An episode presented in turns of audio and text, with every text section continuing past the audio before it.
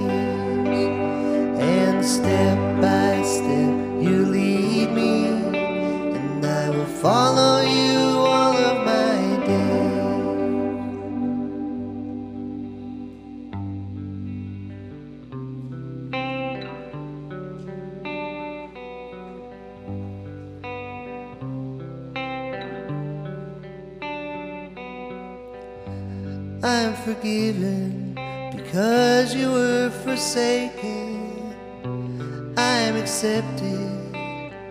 You were condemned. I'm alive and well, your spirit is within me because you died and rose again.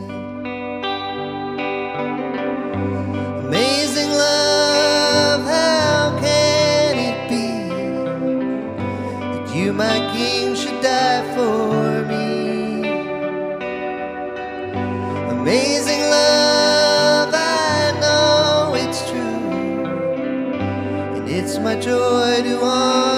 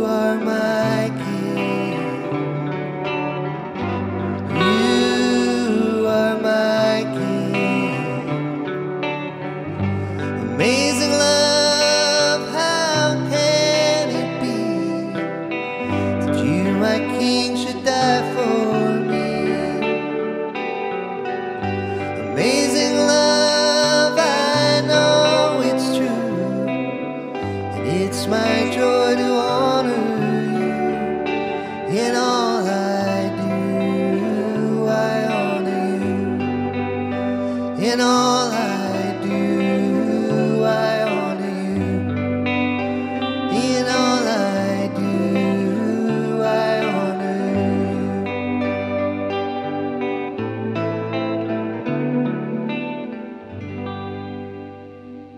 you. Lord, we love you so much. It's such an honor to be able to gather together, to sing worship to you, to hear from your word, to learn more about you. I pray that you'll speak to us today. It's in your name we pray. Amen. You guys can have a seat.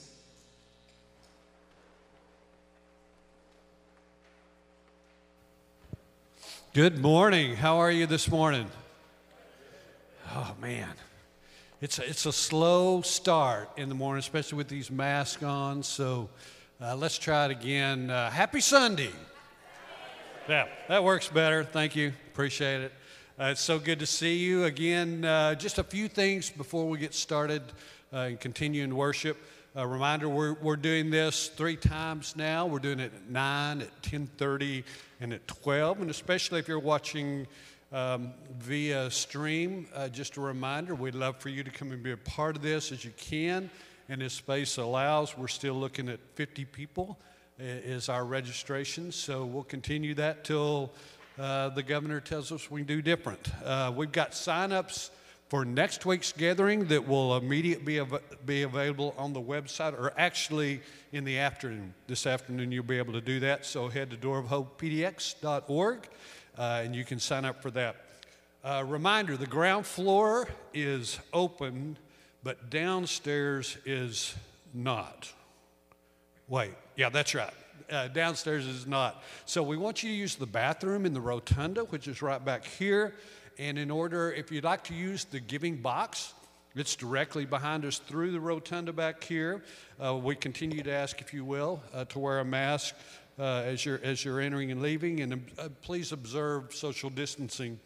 And uh, reminder that Josh is going to be available after every sermon or, who, or whoever's preaching out this, this back door. We ask you to leave through this door, not this door uh, and get a chance to spend some time personally. That uh, we want to spend time with you. Josh wants to see you, so he's looking forward to that.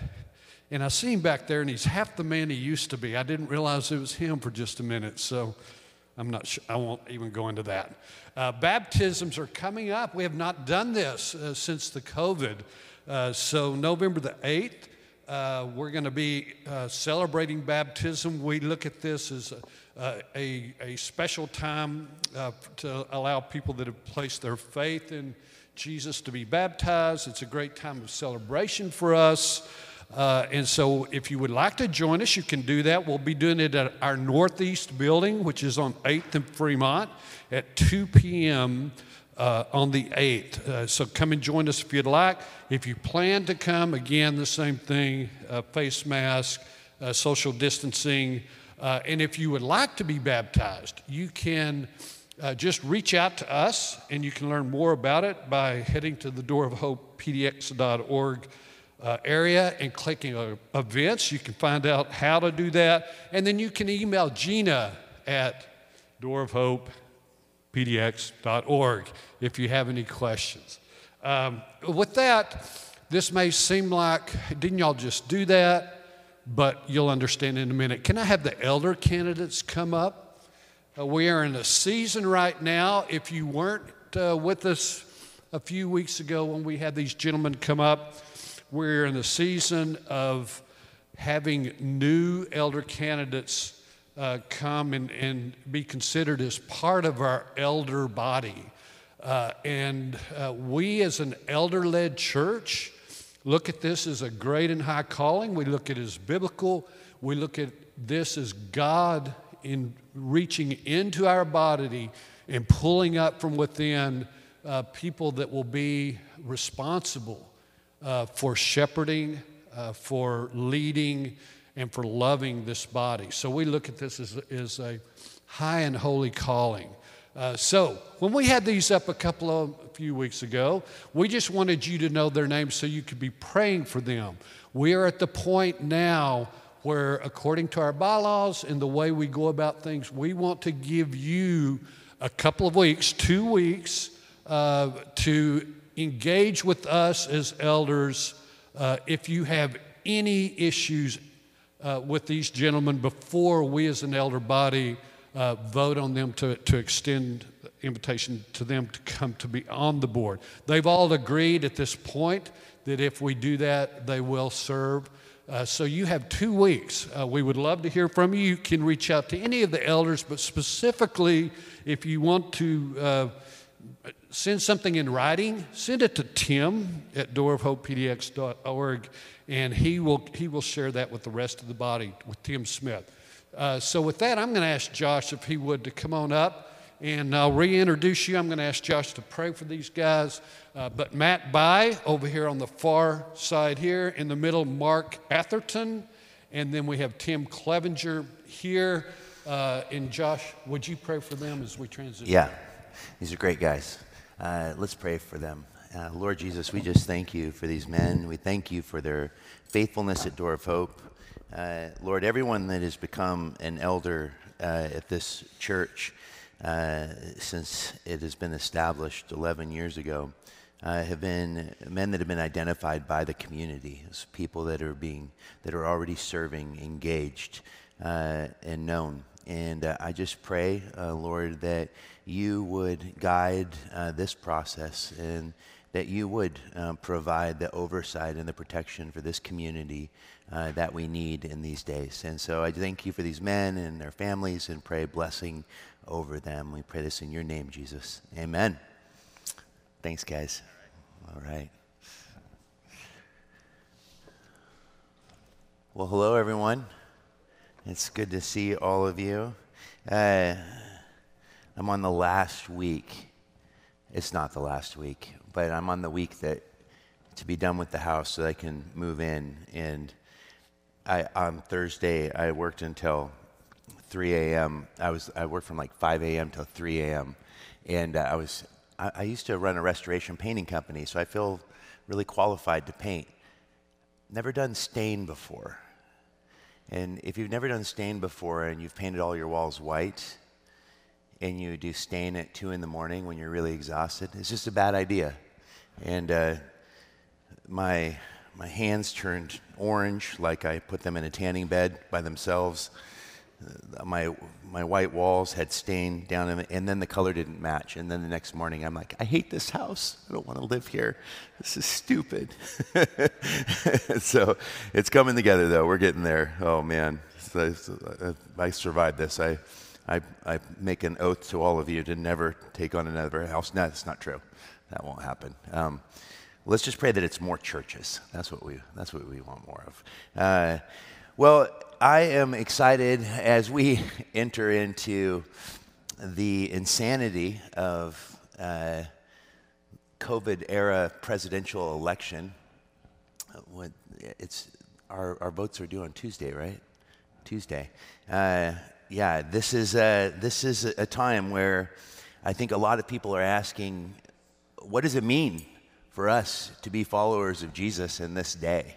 uh, and how do we actually maintain uh, in the climate in which we find ourselves? How do we maintain uh, an active disposition of witness, especially when we've been told that the primary emphasis of what it means to be believers uh, is that we are to be engaged with people. Uh, and yet, in this time which we find ourselves, uh, we're told to do the opposite of that, which is to distance ourselves from one another. Uh, and the impact of that distancing is being felt. I, I, heard a new term. This is the year of new terms, where I don't, I don't think I'd ever used the word social distance before March. Uh, and now I heard the new term of COVID fatigue. Uh, yeah, I, COVID fury uh, might be more accurate for me, but I, I just am feeling the truthfulness of the scripture. It is not good that man be alone. And we have got to figure out as a community uh, how do we follow Jesus in, in a day and an age, which I believe when we come out of this, it is going, we're going to find ourselves increasingly as we move not far behind Europe toward an increasingly post Christian, uh, post Christian era in our country. Uh, and where everything has been politicized to such incredible degrees, and the philosophies uh, that are infiltrating our, our entertainment and our schools, all of these things are going to put a pressure upon believers like we've never experienced before. uh, I've, I've half seriously said that this might be the great purging of the church, where faith that actually is saving becomes demonstrated in lives that are willing to lay down everything for Jesus, no matter what the cost. Uh, and this is something that I'm wrestling through uh, in this time is what does it mean to be a follower of Jesus? How do we do evangelism when, and how do we say that the church is a place where we are inviting the world in and yet we have to sign up to get in? Uh, I, I'm wrestling through these things like never before, and I know, I know the, the elders are, and the staff, and other churches throughout the area. And this is why we need to discipline ourselves in the practice of faith. And we don't think of faith in terms of a spiritual discipline, but I would argue that it is absolutely a necessary discipline for pretty much everything that we do. Now, I know I've been, as we get into spiritual disciplines, people are expecting me to jump into scripture and prayer and fasting and generosity, and we'll get to those things. And you may be thinking that the disciplines that I've covered thus far are more abstract, but they're actually the foundations for everything surrender, confession, and here faith, which is really the grounds of everything. And this is why I call this the disciplines of grace. Uh, because we have to keep ourselves anchored in the gospel and not fall into the trappings of a legalism where we are doing a bunch of things to earn God's favor, because that cannot be the motivation for what we do. I want to just begin with this statement faith is a gift, so use it. Ephesians chapter 2, verses 8 and 9 says, For by grace you have been saved through faith. And this is not of your own doing, it is the gift of God, not a result of works, so that no one may boast. So here we are told that our salvation is a gift that comes to us freely through the finished work of Jesus. Everything that needs to be done has been done in the total, perfect, finished work of Jesus on the cross. This is why the cross is the first pillar of Door of Hope. And this is why we talk about Christ and Him crucified. It's not that we don't care about resurrection, it's that we don't believe that you can talk about resurrection unless first there was death. And this is why we refer to the cross of Calvary as the good death, for it is the place where Jesus identified not just with our humanity, but with our sin, and He actually took it to its final place. That is, he killed it. He killed sin. he conquered death. He conquered sin. He conquered the dominions of darkness. And it is through that finished work that we find now access because we know the story death could not keep him. On the third day, he rose again. Metamorphosis, new creation. He is the firstborn over a new creation, and we are the children of that new creation. So, what does it mean then? to receive this gift? Well, we're told that Jesus did the saving and essentially we did the sinning. And I, I, think about Hebrews 12 too. It says that looking to Jesus, the founder and the perfecter of our faith, notice that, the founder and the perfecter of our faith. He's the beginning and the end of our faith. He is the architect of our faith. Jesus himself, when he walked on this earth 2,000 years ago, demonstrated for us what it means to live by faith. Because everything he did was what? That which pleased the Father. A total surrender, a continual confession of the kingdom of God, and a call to repentance to the people to turn their eyes to him and to put their faith in him who is the visible representation of the invisible God. Jesus is the author and the finisher of our faith. And it says, Who for the joy that was set before him, and you and I are that joy, endured the cross, despised the shame, and is seated at the right hand of the throne of God. So we have to begin by asking, okay, this is this is faith. Well, how do we define it? How do we define it? Hebrews 11, verse 1, gives us a definition of faith, but I think that it is uh, that maybe the most helpful uh, definition of faith uh, is, is a, a, definition that Karl Barth gave, kind of paraphrasing Hebrew 1, Hebrews 11 1, when he says, Faith is letting Jesus Christ be for me what I am not and cannot be for myself. Major Ian Thomas said, faith is allowing the Holy Spirit to occupy the whole of your personality with the adequacy of Christ. Tozer said, faith is the gaze of the soul upon a saving God. I think that Barth and Thomas get much closer to the truth of it, that faith is a disposition toward Christ that allows Christ the freedom to be Christ in and through our lives. How important is faith to the Christian life? It is so essential that Jesus himself said, You believe in God, believe also in me. For in my Father's house are many mansions, and if it were not so, I would have told you. And I go there to prepare a place for you. And if I go to prepare a place for you, I will come again and receive you to myself, that where I am, there you may be also. And he says, This belief, belief in me as the way, the truth, and the life, it's not just, I believe Jesus exists. It's not even just believing that Jesus is the Son of God. It is a belief that says, I will leave all to follow you. I think that faith is so important that in Romans chapter 14, verse 23, it says, Whoever doubts is condemned if they eat, because their eating is not from faith, and everything that does not come from faith is sin. Wow, take that to heart. The question around, around what does it mean to be a saint in light of the fact that we are sinners? Well, saints are nothing more than sinners who are forgiven. And sinners that are forgiven are people who recognize that they are not innocent. and the power of the first statement from the cross, Jesus said, Father, forgive them, for they know not what they do, is the power of the, of the indictment that we are not innocent. And our guilt actually puts us into a place where we are able to receive God's forgiveness into our lives. This statement that whatever is not done in faith is sin shows that we are in a predicament, that sin is something that is increasingly collective as we enter into this modern technological globaliz- globalized age where sin is an impossible thing to escape. We are inundated with a multitude of voices that are fighting against the very will of God and often compelling and convincing us within the church that the ways of the world are often better than the ways of God.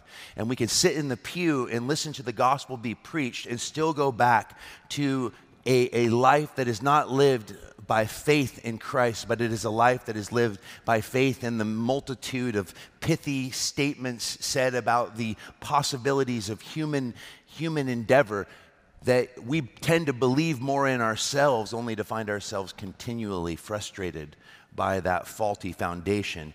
Why? Because it's sin. Sin is a rebellion against God's rule in our lives. And our faith in Christ, that surrender to Christ, should be a disposition that gives Christ the ability now to be a witness to himself by his Spirit through us as conduits of his very presence. And the question for us as a church is are we conduits of his presence right now? Do we reveal to the world a disciplined faith? Hebrews 11:6 says without faith it is impossible to please God. You remember what Jesus was asked by the Jews when he was teaching he said they said tell us what we must do to do the work of God. And he said, This is the work of God, that you believe in him whom he has sent. It always comes back to faith. And faith is a gift, it comes to us freely. Our faith in Jesus cannot happen unless first the Spirit actually gives us the ability to believe. We can't see light if we're blind. And we can't have life if we're dead. Something supernatural has to happen. But that gift that is given when we respond to the drawing of the Spirit and the illumination that I refer to as that Holy Spirit salve that comes onto the eyes that allows the gaze of the soul to see that Jesus is everything that he said he is. we have to be more than I believe that it's true. It's a belief that actually takes us somewhere. We have to learn how to exercise the gift. I, I think about this at Christmas. I was the first kid in my town, in my little farming town in Kennewick, to get the Nintendo. And it was a gift. But how useless would that gift have been had it just sat in the box? No, I exercised that gift until I mastered Super Mario Brothers, discovering even the minus world and getting the maximum score possible, which causes the game to reset. You know how many hours I invested? So many hours that I will probably have to give an answer to the Lord someday for the amount of time. And that's why I always say we're all exercising faith, and faith is only as good as the object in which you place your faith. But the, but the point is, is that the gifts that are given must be, must be worked out. They must be invested in. And this is why when he says, whatever is not done in faith is sin, and that it is impossible to please God without faith, is saying that even if it's something that is initiated by the Spirit, it is something that is maintained by the believer in the freedom that God has given to us as we come alive in Him. And that's why I say only the born again believer is truly free. But the moment you're free, there is a terrible responsibility in that freedom. Because that freedom means that we have the freedom to go a million directions when we know the truth. If there is only one way, that means there's a thousand ways to fall. And this is why we have to understand that our faith is something that must be exercised. It can't just be, it can't sit in this the position of simple assent. It must become active. And this is why we have to consider first a faith that pursues. Next week, we're going to be getting into the discipline of seeking God through the scriptures. And, and I think that I want to establish that our faith in Christ, the living word, uh, comes, uh, helps us understand how to apply the written word, which is continually pointing us to Him. Uh, so, a faith that pursues. In Hebrews chapter 20, 10, verses 22 through 23, it says, Let us draw near to God. Notice, that is something we are called to do. As born again believers who have been empowered by the Spirit, we now have the ability to access intimacy with God. God is a God who pursued us in our sinfulness, but the moment He sets us free, He invites us into relationship. And just like a marriage, both people must pursue one another for that marriage to be successful. We are in a covenant relationship with Jesus. And that, that means that we have a faith now that pursues. If faith is, is hope in things not seen, and the, in the assurance of things that are hoped for, that, then we need to understand that, that this is something that requires a daily drawing near. Draw near to God with a sincere heart and with a full assurance that faith brings, having our hearts sprinkled to cleanse us from a guilty conscience. Isn't that a beautiful thing that our faith in Christ, that disposition of trust toward Christ, it's another word that Jesus uses that we don't really use in our modern vernacular, but I think is a powerful word we shouldn't lose, which is the word abide. It's what it means. Faith, a faith that pursues is a faith that remains in a Christ that is actually taking us or leading us somewhere. Remember, the primary statement of Jesus from Jesus' lips was always what? Follow me. Follow me, without ever saying where he was going. Because our disposition of trust toward Christ is a disposition that, that causes us to follow him wherever he goes. And we know it doesn't matter where he takes us as long as he's the one leading. And it says, it says that we have had our guilty conscience cleansed, having our bodies washed with pure water. Let us hold unswervingly to the hope we profess, for he who promised is faithful. Notice the two things that faith uh, that faith demands, the saving faith demands, is drawing near and holding fast. Both of those are active on our side. We don't just stand still. We don't let go and let God. We let go and then we cling to God. We hold fast to Him.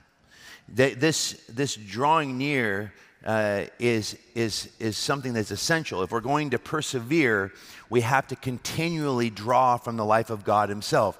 This is the call to intimacy that has been made possible by the work of Jesus. This is about immediate access, but that access is something that we have to actually push into. We have to, we have to by faith, begin to exercise the, the gift of salvation that has been given to us. Draw near to God, and He will draw near to you. And I, I think that, that sadly, because of sin, we find it much more natural to drift or run from God than draw near to Him. It's that gravitational pull of the world, the devil, and the flesh downward that at times makes drawing near to God seem like the most unnatural thing we could possibly do. And this is why the most honest prayer that you can find in, in Scripture is Lord, I believe, help my unbelief. I, I, shared a couple weeks ago that quote from uh, Malcolm Muggeridge when he said, Only dead fish go with the current. Uh, and, and we need to recognize as, as people that have been brought alive by the Spirit of God, we are, we are not called to assimilate to the world, but to be a witness in the world. And the way that we are to be witnesses in the world is to figure out together as communities of faith how to elude the world's systems so that we can continue to be a pointer to the saving reality of Christ. It's what it means to be light and salt and sheep amongst wolves. We are to continually witness to the sacrificial reality of the living Christ, a, a Christ who is not content to exist without sinners he is on a saving mission and he wants to save through us. And this requires a faith that continually draws near to God. And this is, this is the thing that I think where the enemy and the voices of this world can get us so guilt ridden as followers of Jesus because we've seen the, the disparity between the ideal and where we actually are.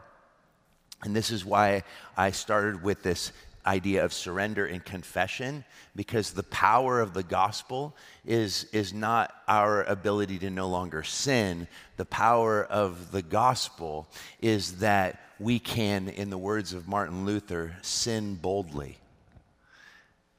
That seems like a really offensive statement, and Luther was the master of really, on the surface, seeming like he was making almost blasphemous statements because he wasn't actually encouraging people to sin. What he was saying is that you can't live even an hour through your day without sin. We sin boldly only because we know we are forgiven fully. And what he's saying by that, he says, sin boldly, but love the mercy of Jesus even more. Our ability to actually live sanctified lives, to begin to move toward transformation, is to accept the verdict that we are sinners so that we can receive into our lives the grace that is available. But this requires a, a, drawing near. And every time we draw near to God, what does the drawing near do? It reveals the brokenness and the sinfulness in our lives. I can't come into the light without the light exposing the darkness in my life. And it doesn't matter how long I've been walking with Jesus. In fact, I would argue the longer I walk with Jesus, the more sinful I see myself the more I see the nuances of my own self deception, the ways that I function in unbelief, the ways that I forget to draw upon Jesus for his leadership and his direction, and how quickly and impulsively I can be the one making decisions for my own life. And the power of the gospel is that the more I recognize that, the more I can cast myself in total dependence upon him. It is by faith that I continue to trust Jesus for my salvation. But each step toward Christ. He may reveal the darkness within us, but it actually, from the outsider's perspective, begins to become a demonstration more and more of the actual life of Jesus. Our trust in Christ should lead to the world seeing Christ in us more than they see the brokenness of our own existence. And I think what draws the world in is that, that we, in humility, recognize and confess our brokenness and invite broken people to come and eat from the bread of life with the rest of us broken people. Uh, this is the power of the gospel, but it requires a drawing near and a holding fast. Let us hold unswervingly. In spite of the challenges that we face, we must stay committed to Christ, clinging to Him. Faith must be active in order to be effective. I love what Major uh, Ian Thomas once said, an illustration of a faith that is active. He said he went to the gas station once uh, to get gas uh, in a town where he was looking for um, a, a, friend who was there. He was supposed to come and visit him, but he, he, was a little bit lost. So he pulled into the gas station, filled up, and he asked the attendant how to get to this address. This is long before GPS. Major Ian Thomas has gone on to be with the Lord a few years ago. Uh, and I think he gave this message in the 70s. So, you know, this is when you're just dealing with maps. And he was confused. And the attendant said, Okay, you go up this street, take a left, then take a right at the, at the second block you go past this, you know, colored house, and it'll be up here on the left. And, and he said, As the young man spoke to me the directions, I knew that he knew exactly what he was talking about, and I believed him fully. I believed every word that he shared. The question is, is had I arrived? No. The faith that works was a faith that actually put into motion the instruction that I believed. And it wasn't until I arrived at the house that my faith in that man's word actually meant anything. And I think that that is a powerful illustration of this, this merging of, of the discipline of faith, uh, the disciplining of the gift of salvation, the gift of faith being now worked out to actually bring about change and transformation, to work toward that goal, holding fast is, is something that we have to learn how to enter into. The preacher in Hebrews knows how easy it is to give up if we do not understand. And so it is that, like Simon Peter, when he says, when Jesus says, Do you want to abandon me also when his teachings got hard? We need to get to that place where we can say with Peter, Lord, where shall I go? You alone hold the words to life. And I would ask the question of, of flight from the responsibility of faith is, of course, convenient solution for an intolerable situation. But is that how you want to live? Because too often we give up our faith so that we can fit into our society. It's a sad thing when Christians now are just simply associated in the mass uh, at least at least in urban environments, Christians are simply associated with a particular political party. And it's been politicized to the point where the, the gospel can, can almost be rendered ineffective as we now are dealing with a battle of rhetoric. I was listening to a commentator just say recently with such profundity, he's like, the left wants to point everyone on, uh, to paint everyone on the right as somehow Nazis, and the right wants to paint everyone on the left as somehow communist. And then he goes, I've met people that voted for our current president, they weren't Nazis. And I've met people that voted for Bernie Sanders and they weren't communists. He's like, we have to break through the rhetoric because America is going to tear itself apart with so much internal hatred uh, that, that we, are, we might ruin ourselves. And I promise you that Americans seem to hate Americans more than anyone else hates us right now. I think everyone's just annoyed by, by the infighting and the battling. And half of it's because there is no honest reporting, and we're constantly being confronted with, with overstatements and hyperbole uh, to the point where it creates and weaponizes language and creates an animosity uh, that makes it very difficult for us to navigate those lines as Christians because we don't get to choose uh, who we are to be witnesses to. Jesus' love extends to the left and to the right. In fact, I don't think he thinks in those categories at all. And I think that what we have to understand is that the gospel uh, demands a disciplined faith, especially a faith that can navigate in a healthy way the incredible tensions that we're facing. And the question is, is that as our faith, is our faith pursuing Jesus in a way that brings honor to him? And this is why we need a faith that trusts, not just a faith, not just a faith that pursues, but a faith that trusts. It says in Proverbs 3, 5, and 6 Trust in the Lord with all your heart, and do not lean on your own understanding. In all your ways, acknowledge him, and he will make straight your paths. Don't lean on your own understanding. In all your ways, acknowledge him.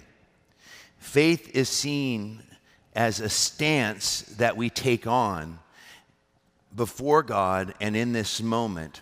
God's response to that stance is He gives us freedom and holiness. Our holiness comes from our connectivity, our abiding in Him, our trusting in Him moment by moment.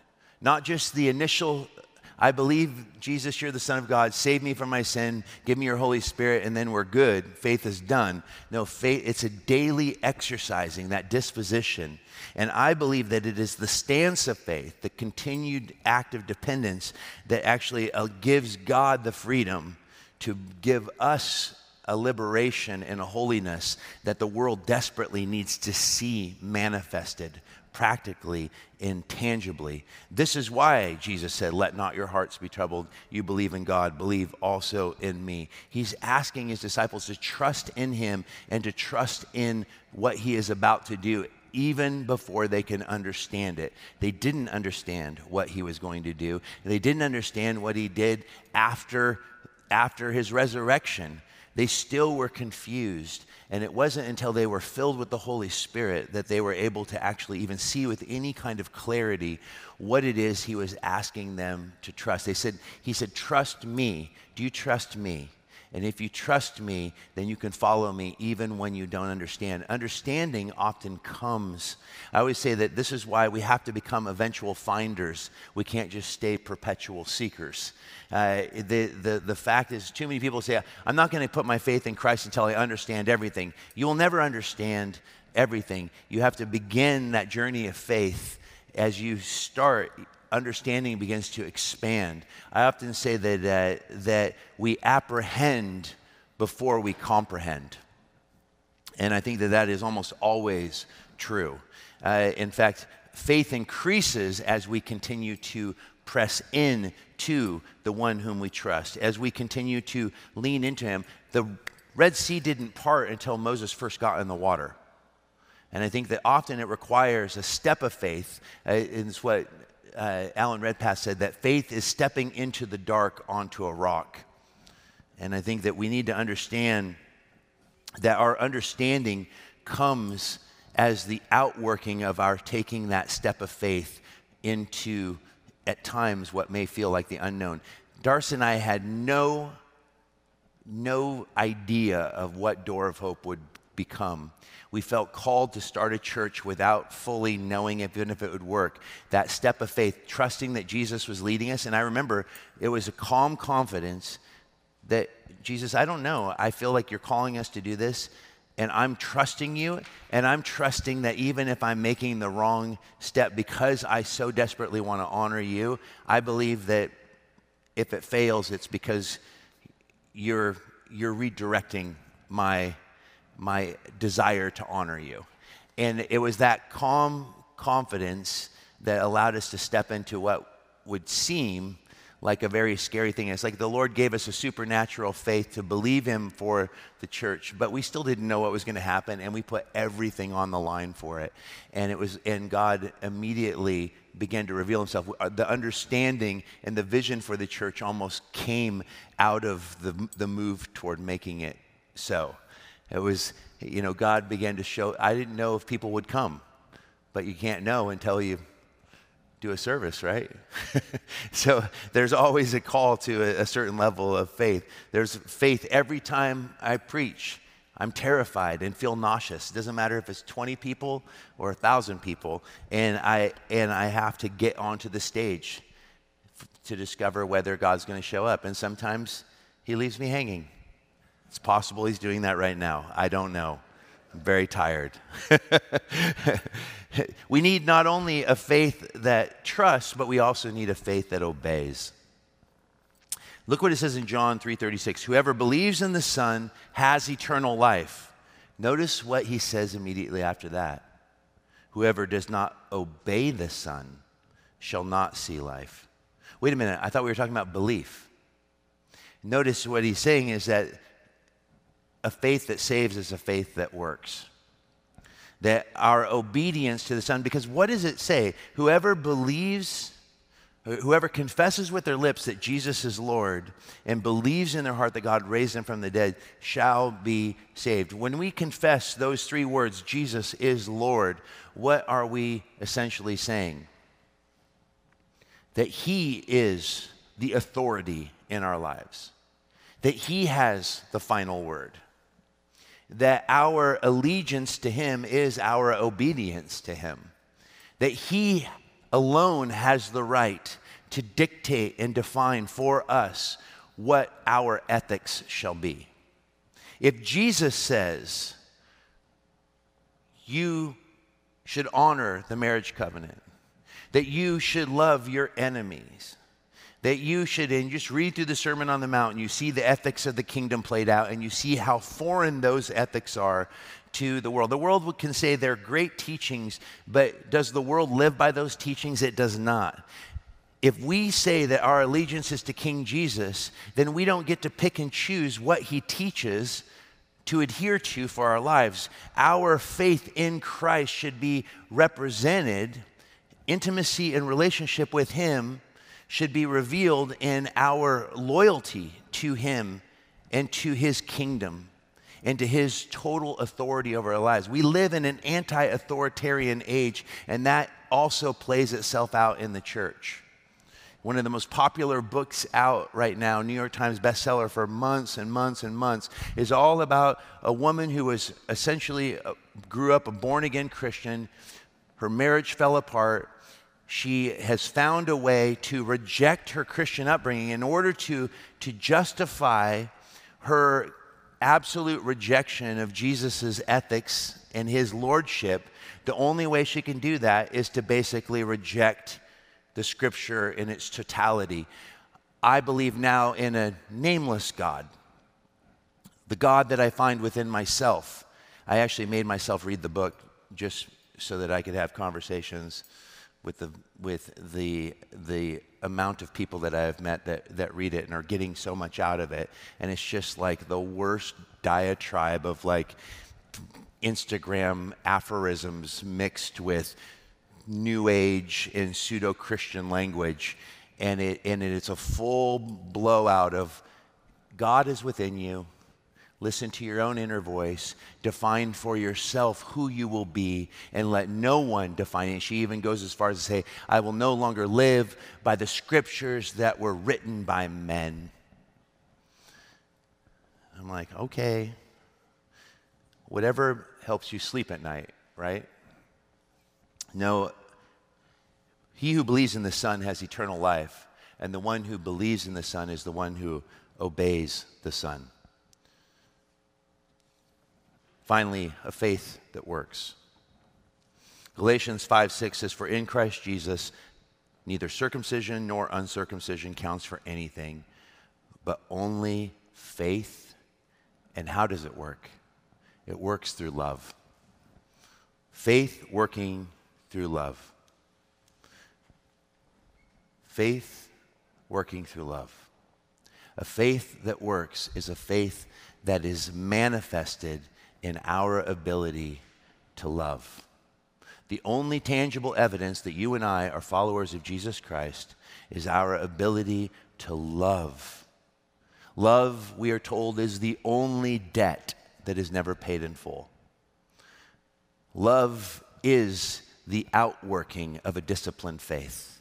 For a faith in Christ allows the God who is love to actually come and dwell within us. The love of God is poured out in our hearts by the Spirit. It's the, it, that faith that works is a faith that allows us to know that on our worst days, God is crazy about us, which gives us the ability to be conduits of that same message to a lost and broken world. And this is the question that I have for you How do you know if you have a disciplined faith?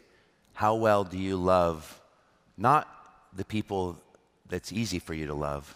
How well do you love your enemy?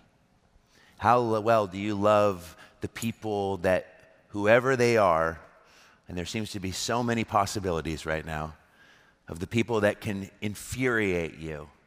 Who is the object of your wrath? Because I'm tired of seeing Christians vent on the world. We don't have the right to communicate vitriol and hatred toward anyone if Jesus Christ is indeed our Lord. Hey, if you haven't given your allegiance to Jesus, you are your own king, you are your own queen, you can make those decisions. But a Christian, one who has been born again, has no right to speak hatred of anyone because all men and women are made in the image of God. Even though that image has been deeply marred, and the outworking of sin is felt everywhere in every arena of life. We know what we have been saved for, and he who has been forgiven much loves much. The outworkings of a disciplined faith is the ability to love. I close with this quote from Jacques Ellul that gives us such great insight into what it means to practice faith. He says, In a civilization that no longer knows what life is, the most useful thing that Christians can do is precisely to live. And the life held in faith has remarkably explosive power. We no longer realize it because we no longer believe in anything but efficiency, and life is not efficient. What a powerful quote. Isn't that the truth? Life isn't necessarily efficient, but it is a gift, and it is to be lived out in faith, and it is modeled in our ability to be conduits of God's grace, His radical one way love. May Door of Hope not lose sight of what it means to be a witnessing church, and we've got to figure out how to witness in an age where we're told we can't be together. So, pray for this church, pray for leadership. I pray for you, but let us push against the lies of this world as we witness to our King and we continue to declare to everyone that there is a God in heaven who loves with an everlasting love. Repent and turn to him, for he alone is the answer to the world's dilemmas. Let's pray. Lord Jesus, thank you for your gospel. Thank you for faith. I do pray that we would learn what it means to exercise our trust in you, to daily discipline ourselves, to pursue you, to trust you, to work out our belief in you by our ability to love. Lord Jesus, forgive us for our unbelief. We believe, help our unbelief. We believe, help us to obey, that the world might know that we are your children and that many would come to know you. We pray these things in your name. Amen. Thanks, guys.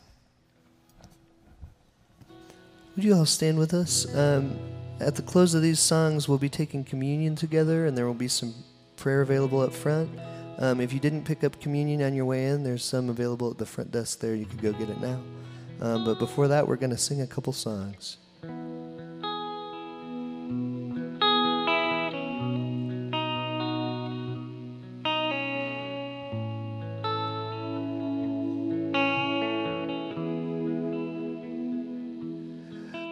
Prepare me to be a sanctuary,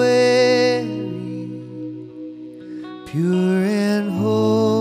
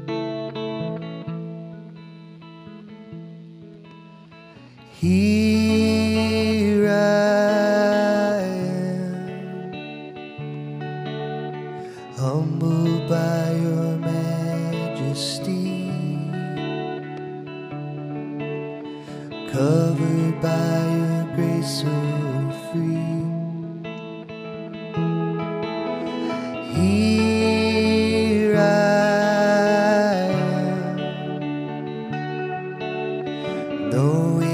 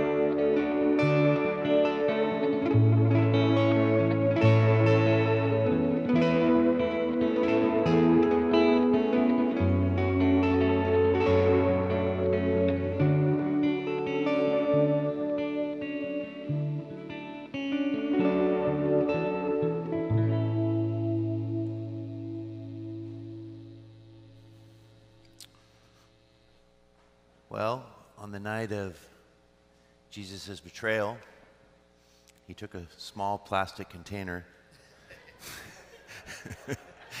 Sorry. so irreverent. um, he took a loaf of bread and a cup of wine. And the bread, he, he said, This is my body broken for you. He blessed it, he broke it. He said, Eat this in remembrance of me. We remember every time we eat of the bread that Jesus was broken so that we could be made whole. So let's eat that in remembrance of him. Spongy. Likewise, he took the cup and he said, This cup is the blood of a new covenant, his blood that would be spilled for the forgiveness of many, spilled for the sins of humanity. And he said, I want you to drink this in remembrance of me because it reminds us that the power is in the blood, life is in the blood. And it is the blood of Christ that cleanses us from all sin, past, present, and future. And so let us drink this cup of forgiveness right now together. Jesus, we love you. We remember you. We believe in you. Help our unbelief. May our faith be worked out in love. We pray this in your name. Amen. Love you guys. Have a great day.